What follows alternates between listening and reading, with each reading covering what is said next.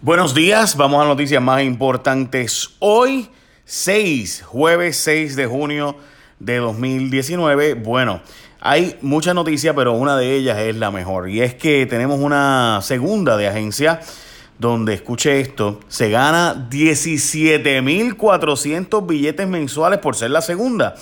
Ni siquiera es empleada, by the way, es contratista. Es Carla Fraguada, que firmó un contrato que es la envidia de todos los buyers y cajeros del mundo 17.368 billetes mensuales por 8 meses para un total de 138.950 toletes por darle la mano a Omar Marrero en la Oficina Central de Recuperación tras el huracán María.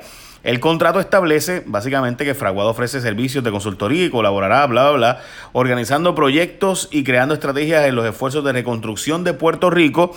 Y el acuerdo fue firmado el 19 de junio de 2018 y vence ahora el 30 de junio de 2019. Y si usted quiere verlo, puede buscar el contrato para que usted lo vea por usted mismo.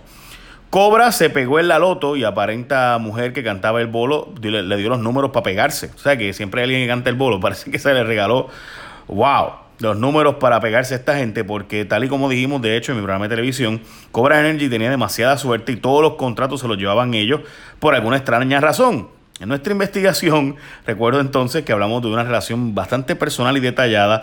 Yo hablé con algunas personas relacionadas a todo ese proceso y decían que había hasta de, eh, que el jefe de Cobra y la jefa de FEMA tenían una relación bien estrecha al punto de que hasta discutían en restaurantes y toda la cosa. Bueno, este, como si fueran pareja, yo no sé si lo eran, pero pues nada, son rumores. Eh, empleados y contratistas de Cobra hablaban de esto, de hecho, abiertamente. Y yo tuve varias reuniones sobre este particular. Y ahora el Wall Street Journal habla específicamente de que pues hay una investigación que entró el FBI ahora a indagar porque antes estaba el OIG, pero ahora está el FBI también haciendo una investigación directa sobre este particular.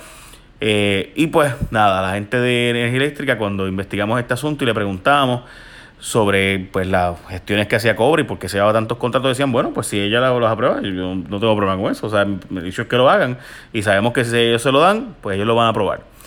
O sea, básicamente dicen, sabíamos que si se lo dábamos a Cobra, FEMA lo iba a aprobar, así que pues se lo dábamos todo a Cobra.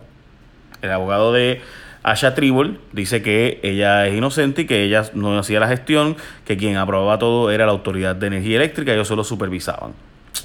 Más fantasmas en alcaldías que en Capitolio. Hace falta un exorcista, parece, porque diversas fuentes e informen, informes perdón, apuntan a que los empleados fantasmas y contradistas son muchos más en las alcaldías que en el Capitolio.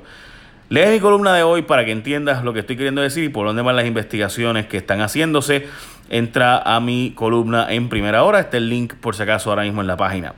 Más billetes para la Plaza de los Creyentes porque en el Capitolio hay chavos. No bastó tener una escultura del gallo ahora y la Plaza de los Creyentes, sino que ahora tendrán un monumento donde gastarán el gobierno adicional 15 mil billetes más en la plaza para un costo total de 204 mil 630 y la poca información que se obtiene pues aparenta ser que va a ser una base de un hormigón enchapada en granito para entrar una escultura que va a adquirir la superintendencia del Capitolio o que ya adquirió.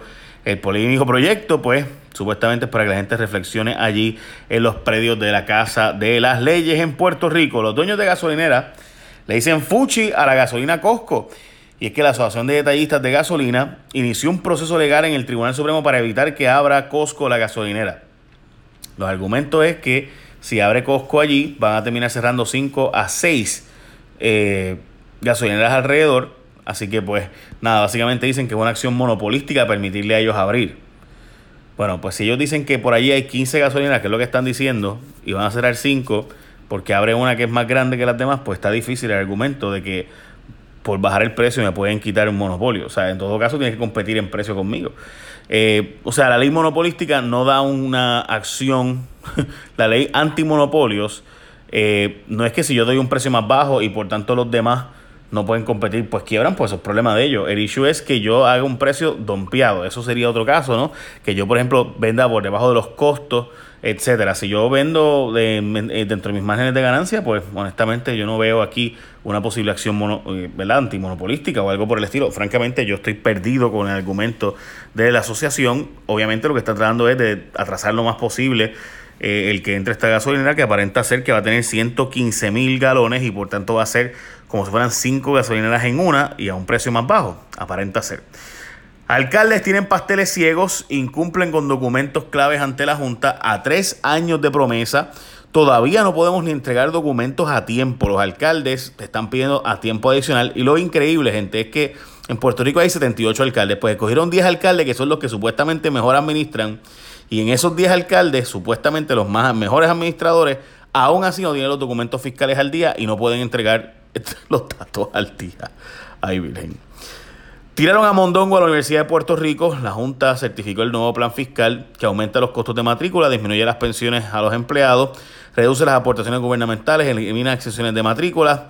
En fin, Natalia Yaresco dice que el plan está diseñado para evitar el cierre de recintos y aumenta la cantidad de profesores, disponer básicamente de 250 millones para becas destinadas a estudiantes de bajos recursos y con eso provee eh, acceso a la educación de excelencia en Puerto Rico. Veremos. Llueven los candidatos morosos endeudados por pasadas campañas políticas, pero no pasa nada, porque mire, le voy a decir, aquí la noticia y el titular de todo el mundo es que los 27 candidatos de las pasadas elecciones, entre ellos incluso tres alcaldes, están siendo demandados por el Contralor Electoral por, por traqueteos y ¿verdad? faltas a la ley electoral. Cuando tú buscas las multas, son de 500 pesos. O sea que más caro nos va a salir el abogado que va a radicar la demanda que cobrar los 500 pesos de los tres alcaldes, por ejemplo. Muchos de estas, digo, hay unas cuantas multas que son más, pero realmente son un chiste. O sea, el contrato electoral en Puerto Rico no tiene dientes, no tiene garra, no le dan poder. Y es porque, gente, hablemos claro que en Puerto Rico la ley electoral la hacen los legisladores y ellos no quieren que les metan mano y le dan un crean un puesto de contralor electoral. Oh, oh, pero en la práctica eso es chiste, tú sabes. bueno, proponen menos torta para que él sea nuevo alcalde de San Juan y es que el candidato popular Armando Valdés, que va a correr para el alcalde de San Juan, propuso disminuir el sueldo de la alcaldesa, en este caso, ¿verdad? Sería para el cuatrienio que viene, así que realmente no va a ser contra Yulín de 70 mil dólares, bajándolo de 125 mil, y se presentó una ordenanza municipal a esos fines. Básicamente esas son las noticias más importantes del día de hoy. Hay otras cuantas noticias como siempre que podríamos discutir. Una de ellas que viene Rubén Blades en Puerto Rico en concierto.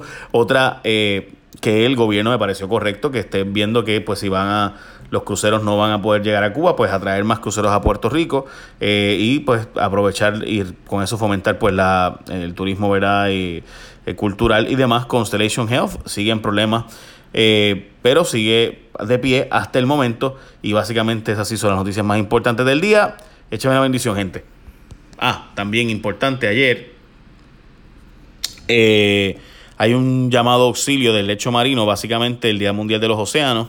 En Puerto Rico se hizo una actividad donde se evidencia la presencia de varios tipos de microplásticos en las playas de Puerto Rico. Estamos totalmente contaminados eh, y la cantidad de plástico que hay en los océanos del mundo simplemente pues bueno, como usted ve que el coral más importante del mundo, la barrera, la gran barrera de Australia, está 50% dañada, eh, pues ya usted sabe. Buen día, gente. Bye.